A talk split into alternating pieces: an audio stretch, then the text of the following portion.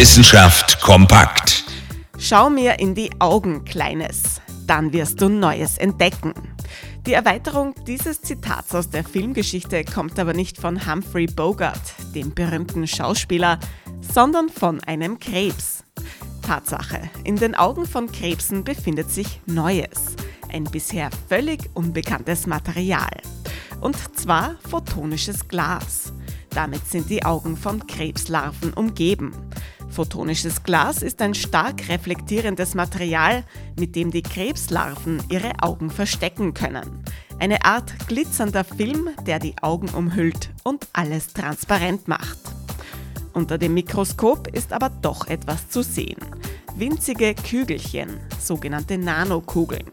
Und das Besondere, die Krebse können diese Kugeln gezielt verändern und sogar ihre Farbe beeinflussen, ganz nach Art der Chamäleons.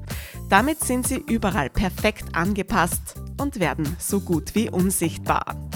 Photonisches Glas, das neu entdeckte Material an den Augen von Krebslarven, macht aber nicht nur die Larven unsichtbar, sondern ist natürlich auch eine ganz große Inspiration für die Materialwissenschaften, auf das künftig auch wir die Welt mit ganz neuen Augen sehen können. Interessante Themen aus Naturwissenschaft und Technik.